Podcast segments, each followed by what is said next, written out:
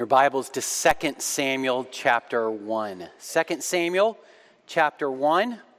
We begin a new series this morning through this book. It is really the continuing story of the entire books of Samuel.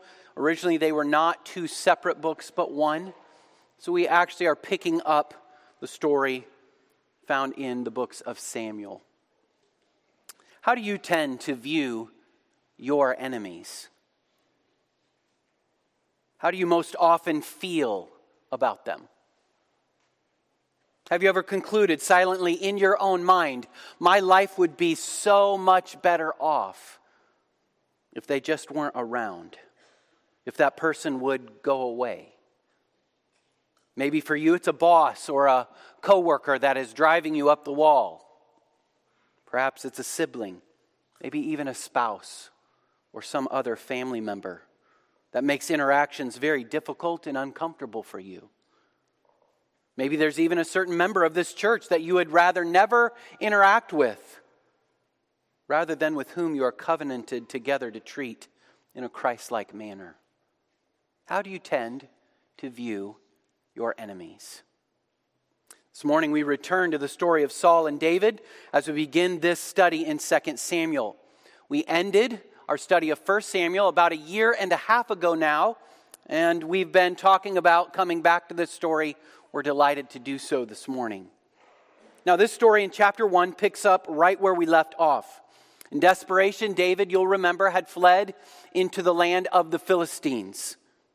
He'd run from Saul in desperation.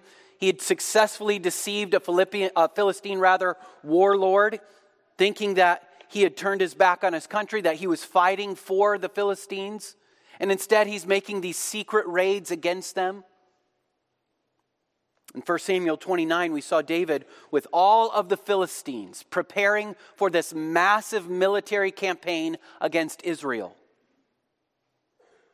And God providentially spares David from actually fighting against Israel in chapter 30, when David returns from that gathering to his base in the city of Ziklag, he finds that marauding Amalekite raiders have kidnapped the wives, children, and property of he and his men.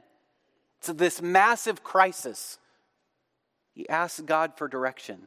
Do I pursue them? And God tells him to go and destroy these enemies. And David then returns to Ziklag.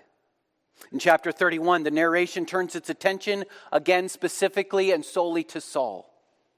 And we read of his final moments of defeat, of shame, of God's judgment. Now, as we turn the page to the continuing story, we have already been told what happens to Saul and Jonathan there in chapter 31 of 1 Samuel, but we find that David does not yet know. Let's read just the first two verses that we heard read just a few moments ago, ago of 2 Samuel chapter 1.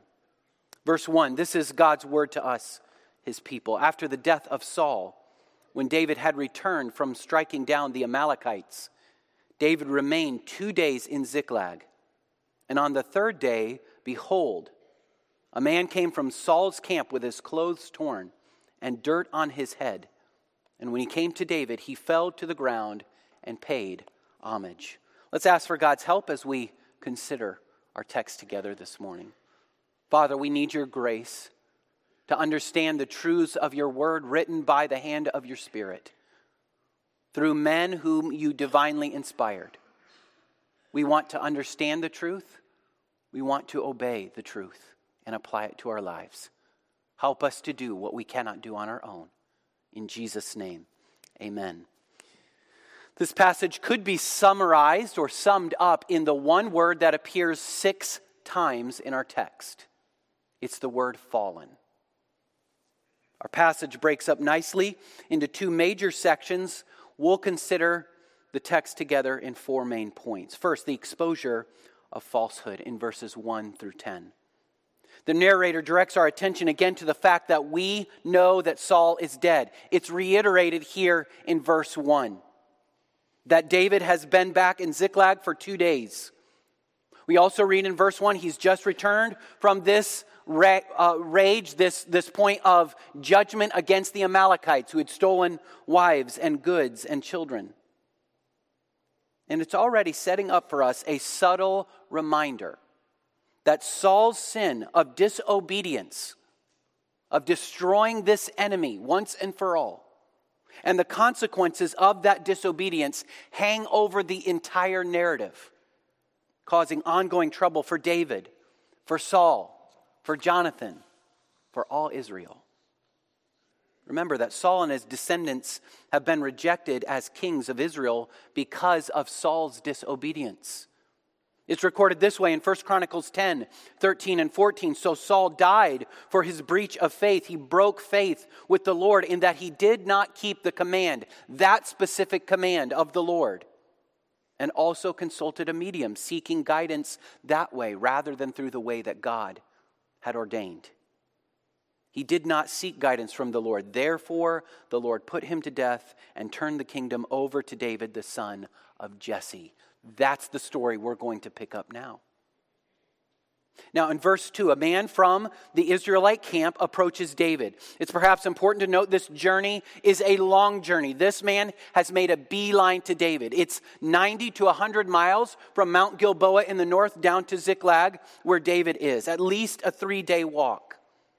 It would have been easy for David to recognize from a distance that this messenger is bringing bad news. We're told this man is dressed as a mourner. He's showing the customary signs of grief. His clothes are torn, dust is on his head. He's bringing bad news of some kind. Man bows down before David as he comes, and David now asks his first question Where did you come from? The reply describes a soldier in flight from the enemy, in flight from destruction. So David asks the second question How did the battle go?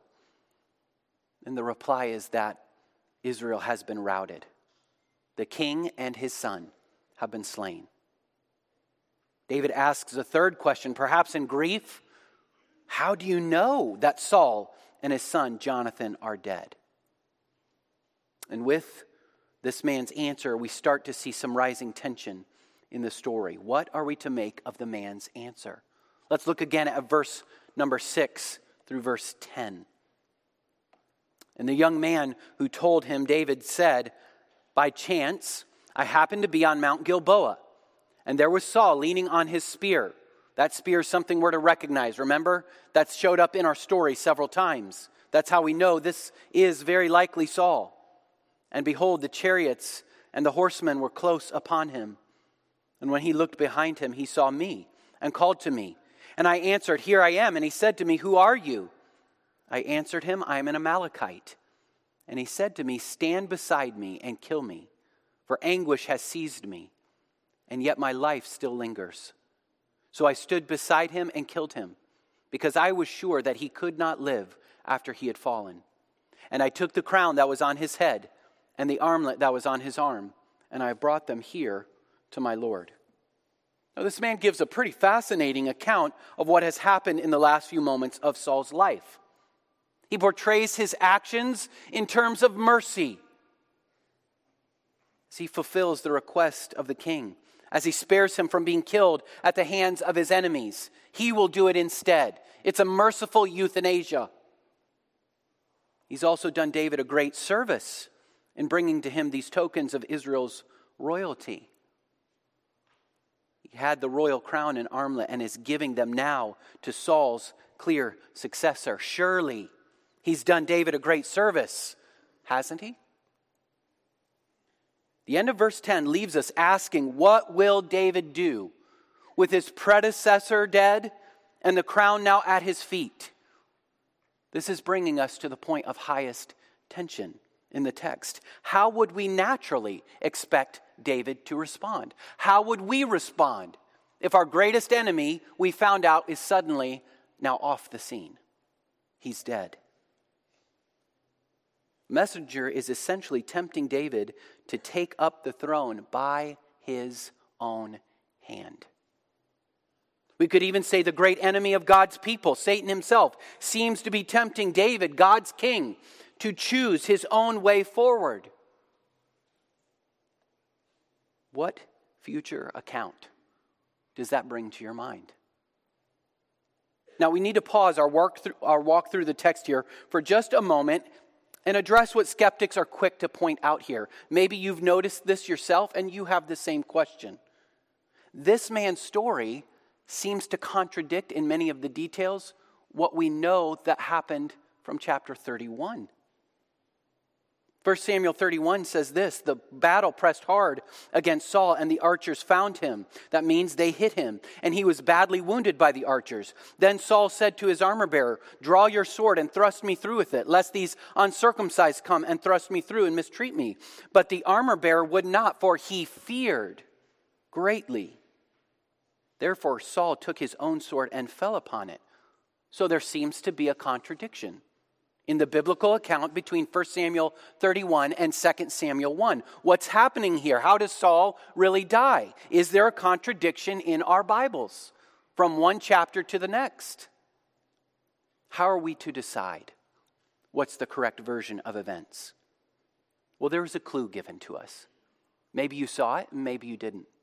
In verse 9, we might be somewhat surprised to read that this man is an Amalekite.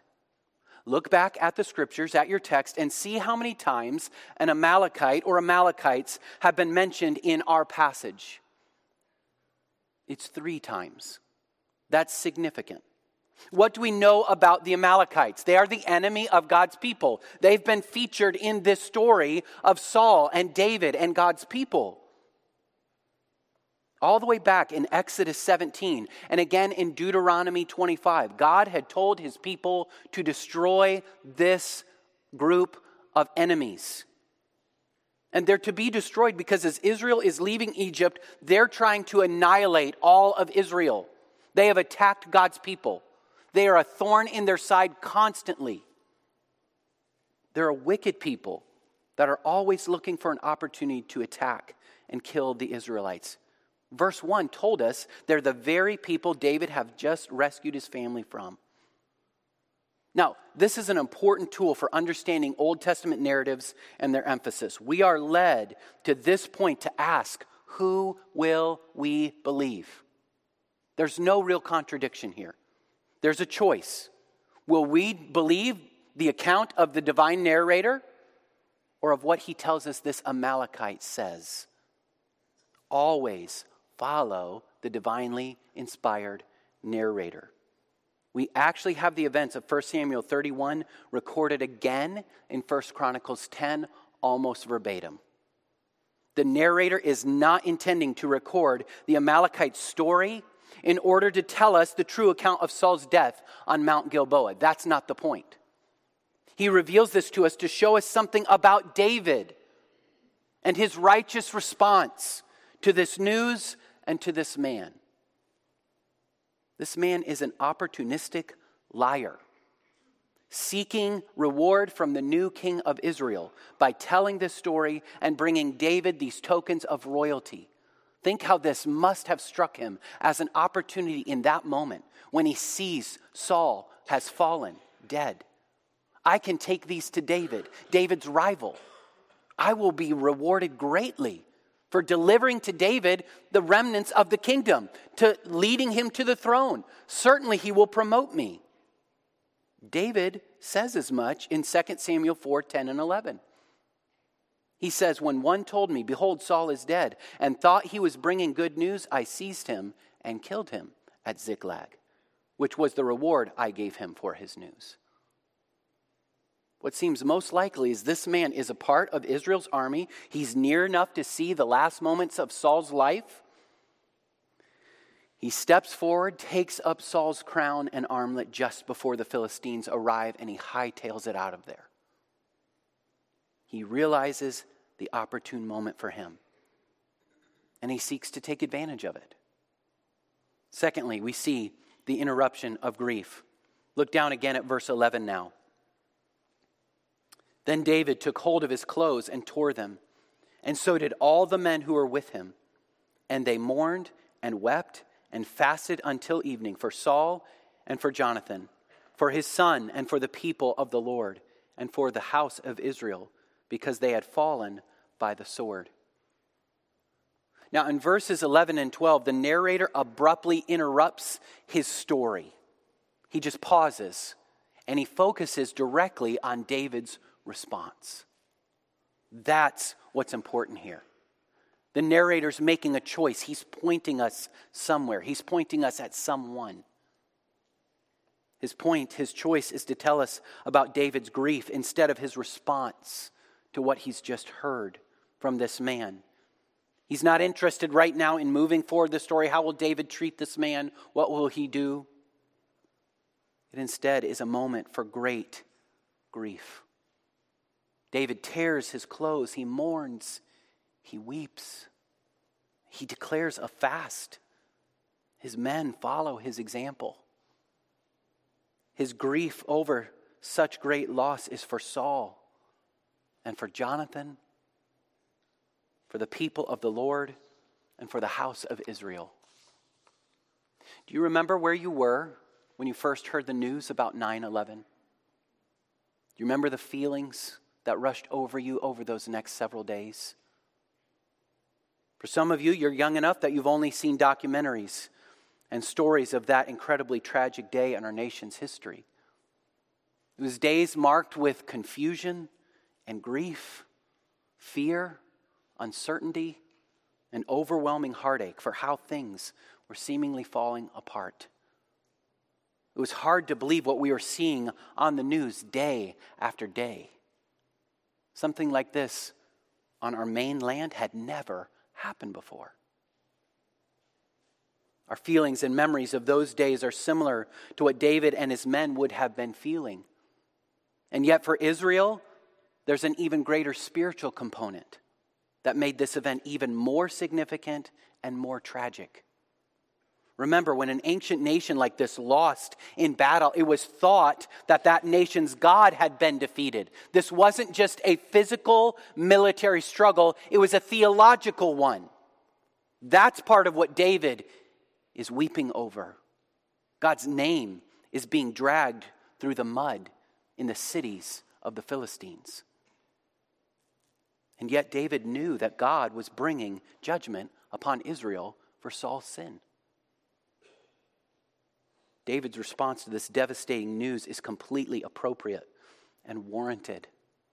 And yet, it highlights something about the character of the king whom God had chosen. Commentator David Payne comments A lesser man than David would have gloated over the death of Saul's demise. So long, David's bitter enemy. Think of how hard Saul had made David's life. How much that even made David question God, how can your will be that I sit on the throne and yet day after day after day I'm running for my life from my father in law? A more ambitious man than David would have been equally pleased about the death of Jonathan, since he would naturally have succeeded his father had he lived. In a moment, it could have been that David saw this as his great opportunity. As one of his men told him at one of the caves, Surely the Lord has delivered this into your hands. But then, as now, that wasn't David's conclusion. David could have responded with joy over the death of this evil and persecuting and persistent authority in his life. But David responds with grief. Paul writes in Romans 12 14, Bless those who persecute you, bless and do not curse them. He continues in verses 19 and following Beloved, never avenge yourselves, but leave it to the wrath of God, for it is written, Vengeance is mine. I will repay, says the Lord. To the contrary, if your enemy is hungry, you feed him. If he is thirsty, you give him something to drink. For by so doing, you will heap burning coals on his head. Do not over, be overcome by evil, but overcome evil with good. David, in this spirit, grieves over the loss of life, the loss of his fellow soldiers and countrymen, the loss and suffering of his imperfect nation. Surely David knows the weaknesses of his nation and still he grieves. David even surprisingly grieves over the death of a person his life would be better off without. His life would be so much better without Saul in this world, and yet he grieves. What does that show us about this king? Here is an uncommon king with an uncommon response in the face of uncommon grief. Third, the absence of fear. Let's pick up our story again in verse 13. And David said to the young man who told him, Where do you come from? And he answered, and notice how this man's nationality is highlighted again. He said, I am the son of a sojourner, one who's lived among the Israelites. I am an Amalekite. David said to him, How is it that you were not afraid to put out your hand to destroy the Lord's anointed? Then David called one of the young men and said, Go execute him. And he struck him down so that he died. And David said to him, Your blood be on your head, for your own mouth has testified against you, saying, I have killed the Lord's anointed. Verse 13, the narrator continues the story. When you first read this text, maybe you read it this week, maybe this is the first time you've seen it read. Could you have anticipated David's response? Do you think the Amalekite messenger anticipated this response?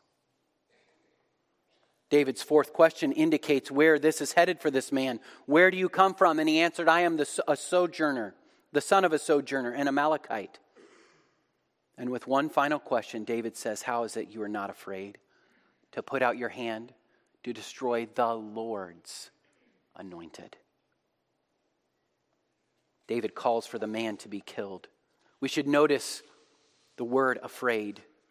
How was it you were not afraid? To put your hand out against the Lord's anointed. In 1 Samuel 24 and 26, David has opportunity to do the same thing, and he refuses both times because he says Saul was God's choice to be king. So he would not insist on his own timing to accomplish God's will for his life. David did not hesitate to execute judgment on this man because killing the Lord's anointed was the same thing as rejecting the Lord himself. David perhaps even believes this man is telling the truth. I want you to consider the perspective. David doesn't have the information we have. He doesn't have 1 Samuel 31, and he doesn't have the first two sentences of our chapter. All he knows of the news of the battle is what this man tells him. And we read David's answer in verse 16. He struck him down for killing the Lord's anointed. This man's lie was very foolish, it cost him his life. This man was also a legal resident. He knows better. He'd lived among the Israelites. He knows how Israel had viewed their king. It wasn't just this temporal thing, it was a theological relationship. He lays his hand on the king when Saul's armor bearer wouldn't lay a finger on him, when David wouldn't lay his hand on the king, this man's not afraid to do so for the opportunity of personal gain.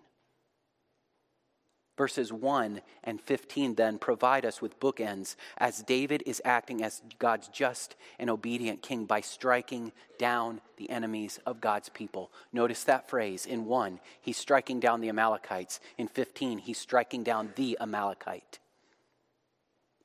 The narrator wants to make the point that David is utterly blameless in taking the throne. He is not zealous for his own name. One commentator notes such a gracious response on the part of one who had suffered so much at Saul's hand is incomprehensible, apart from a deep commitment to the Lord. David had learned to trust God's will and timing with his life, and now he's able to withstand this test as well. David's motive in sparing Saul in the wilderness, in the caves, had been reverence for the one whom the Lord had chosen and anointed. Neither he nor any other human being had the right to end the life of the anointed one of the Lord and then force God's hand. Fourth, the lament for the fallen. Let's read verses 17 now through the end of the chapter. And David lamented with this lamentation over Saul and his son Jonathan. And he said, It should be taught to the people of Judah. Behold, it is written in the book of Jasher He said, Your glory, O Israel, is slain on your high places. How the mighty have fallen. Tell it not in Gath. Publish it not in the streets of Ashkelon, lest the daughters of the Philistines rejoice, lest the daughters of the uncircumcised exult. You mountains of Gilboa, let there be no dew or rain upon you, nor fields of offerings. For there the shield of the mighty was defiled, the shield of Saul not anointed with oil. From the blood of the slain, from the fat of the mighty, the bow of Jonathan turned not back, and the sword of Saul returned not empty. They were mighty in battle. Saul and Jonathan, beloved and lovely. In life and in death, they were not divided. They were swifter than eagles, they were stronger than lions. You daughters of Israel, weep over Saul, who clothed you luxuriously in scarlet, who put ornaments of gold on your apparel. How the mighty have fallen in the midst of battle. Jonathan lies slain on your high places. I am distressed for you, my brother Jonathan. Very pleasant have you been to me. Your love to me was extraordinary, surpassing the love of women. How the mighty have fallen. The weapons of war perished verse 18, we read that this poem should be taught to the people of Judah. David's words are recorded.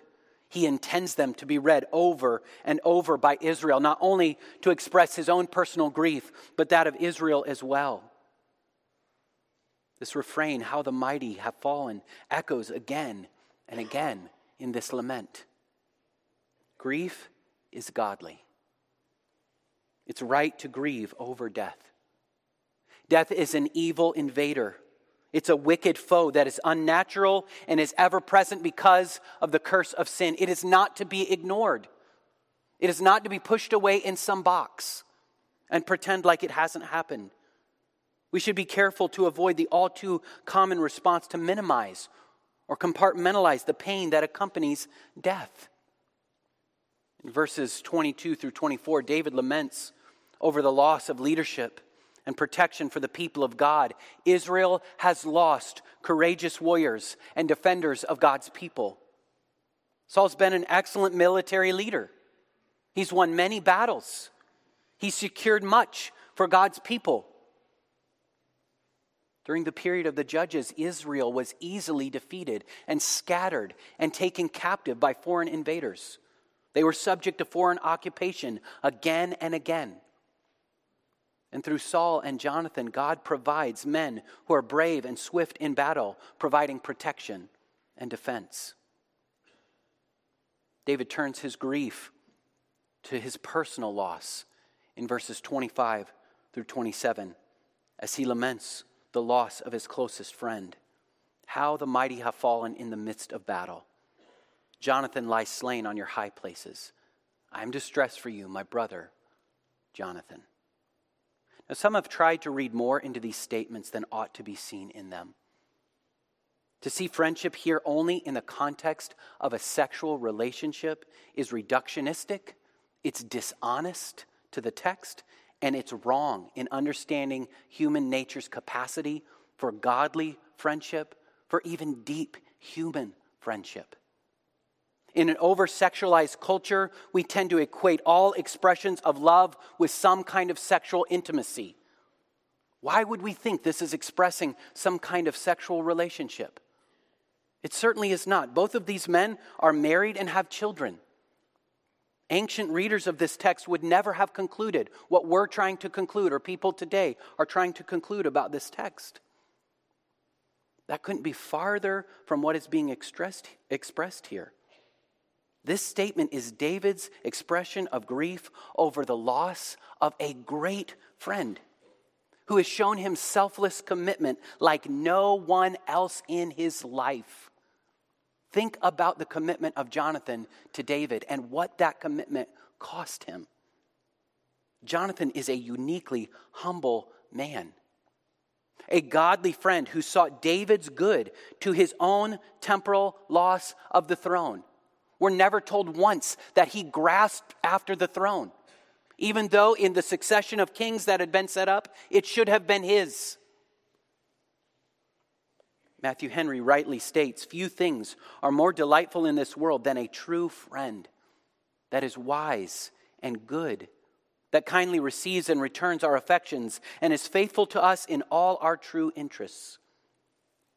Jonathan was totally devoted to David's becoming king. That's unusual, isn't it? Nowhere can one find a better summary of Jonathan's commitment than when he encouraged David in 1 Samuel 23 You will be king over Israel, David, and I will be second to you. This is a man who willingly sets aside his own ambition, his rights, his interests, in order that David could prosper, in order that God's will would be done in Israel.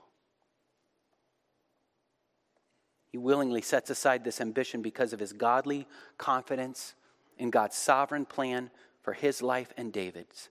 Here's a man who trusted God, and think of where he dies right beside his father, defending Israel to the last.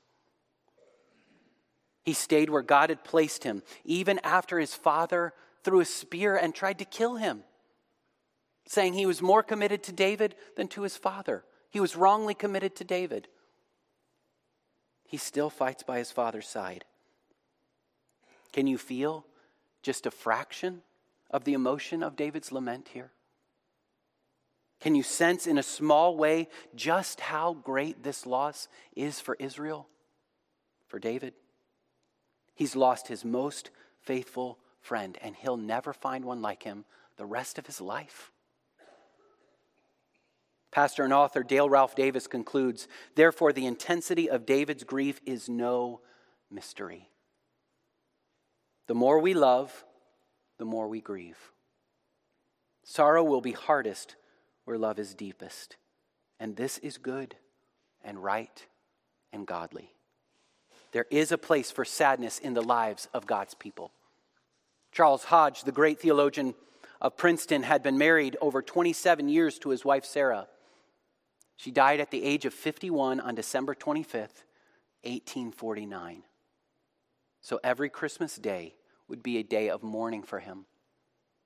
It was about a year and a half later, on his wedding anniversary, that he wrote to his brother. He said, Some things have changed. I think of her now with less of that dreadful sense of bereavement. In other ways, they remain unchanged. No day has intervened that I have not often and literally shed tears to her memory. No week has passed that I have not been twice or more often to her grave. Psalm 34 18 tells us the Lord is near to the brokenhearted. Our Savior weeps deeply over the death of his dear friend Lazarus, even though he knows in just moments he'll raise him back to life again. We should weep as Christians over death. We shouldn't push it aside for some false notion of stoic piety nor rush others to do so. We grieve not as those without hope, yet we rightly grieve. Jesus tells us in the world you will have tribulation, but take heart, I have overcome the world. What does this passage teach us? It teaches us that God's righteous king displays surprising mercy toward his enemies and grieves over the sin and its consequences for God's people. I want you to know this applies to two kings of Israel, doesn't it? One more so than the other. This is a foreshadowing of our great and final king, Jesus Christ. And the text asks us, what will we, what will be our attitude toward the true king?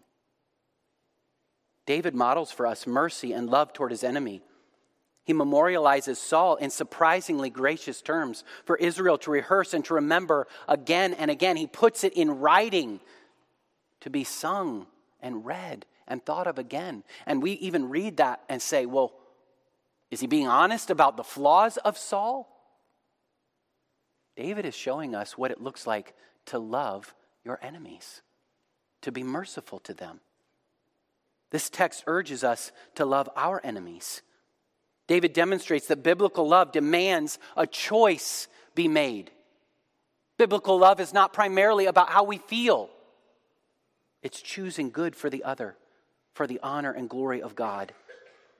He not only models biblical love toward our enemies, but David is meant to be a signpost pointing forward, pointing our gaze and our attention to the greater Son of David. For that king on the cross prays for and forgives his enemies, stating they don't even know what they're doing. So, Father, forgive them. Who are we in the story? For the enemies of the king, we're like Saul. We're Saul in the story. The enemy of God's king, stubborn, self willed, refusing to obey God's clear commands. And yet, our God has shown greater mercy to us than David shows here. Greater love has no man than this, that a man lay down his life for his friends. And yet, Jesus goes farther and willingly lays down his life for his enemies while we were still sinners. Unbeliever, can you see what our God is like? Can you see his mercy and love so freely demonstrated towards sinners and enemies and rebels? Can you see how God's mercy towards sinners actually reveals and magnifies his nature and glory? He doesn't pursue you because you're lovely, a prize to be won, but to display what he's like, that he is lovely and a king to be worshiped. He wants a relationship with you if you will only turn to him from your sin, from your insistence on going your own way, and placing your confidence for eternal life in him alone. Believer, in Matthew 5 43 and following, Jesus teaches this same lesson. He says, You have heard that it was said, You shall love your neighbor and hate your enemy. But I say to you, love your enemies and pray for those who persecute you, so that you may be sons of your Father who is in heaven. Because he makes his sun rise on the evil and the good, and sends rain on the just and the unjust. If you love those who love you, what reward do you have? Do not even the tax collectors, unbelievers, do the same? This is not God-like love, he's saying. If you greet only your brothers, what more are you doing than others? Do not even Gentiles, unbelievers, do this. You, therefore, are to be perfect. You're to love in this way, as your heavenly Father is perfect or loves. Are you choosing to love your enemies? How desperately we need the grace of our Christ to obey this command. How desperately we need to rehearse daily how much He loved us, to motivate us as rebels and enemies of God, now made saints, to choose His way. Believer, on whom is God calling you to show Christ like love and mercy, even though they don't deserve it? That's not the point. Are you being called to love a spouse or a sibling, a teacher or roommate, a fellow member of the church, a co worker, or a boss? Do you see how his mercy toward you is intended to give you all the grace you need to show mercy and choose love for those who don't deserve it in your life? John writes in 1 John 4:11, "Beloved, if God so loved us, he loved us by sending his only son to be the propitiation for our sins. If he loved us this way, we ought also to love one another." Let's ask for his help to obey. Great Father in heaven, we rejoice again in the revelation of God we find here in these pages. There is no God like you who loves and pursues sinners, who forgives and shows mercy to his enemies, who is kind and compassionate on his people who provides a king for their good, their protection, their leadership, who executes justice on those who sin and would lie. Father, we need your help to be more like your Son. And yet we have all of the grace we need. He's demonstrated to us in the cross that He's more than willing to give us all we need for life and godliness. So this week, may we both be disciplined in our response, and may we be dependent on your grace. May we recognize our responsibility to love our enemies, though that is one of the hardest things you call us to do. You say this is the very character of our Father. Help us then to do what we cannot do on our own. Thank you for this picture of David, and thank you how he points to our greater Christ, the greater Son of David, in whom we have redemption, in whom we walk forward in the Christian life. In Jesus' name, amen.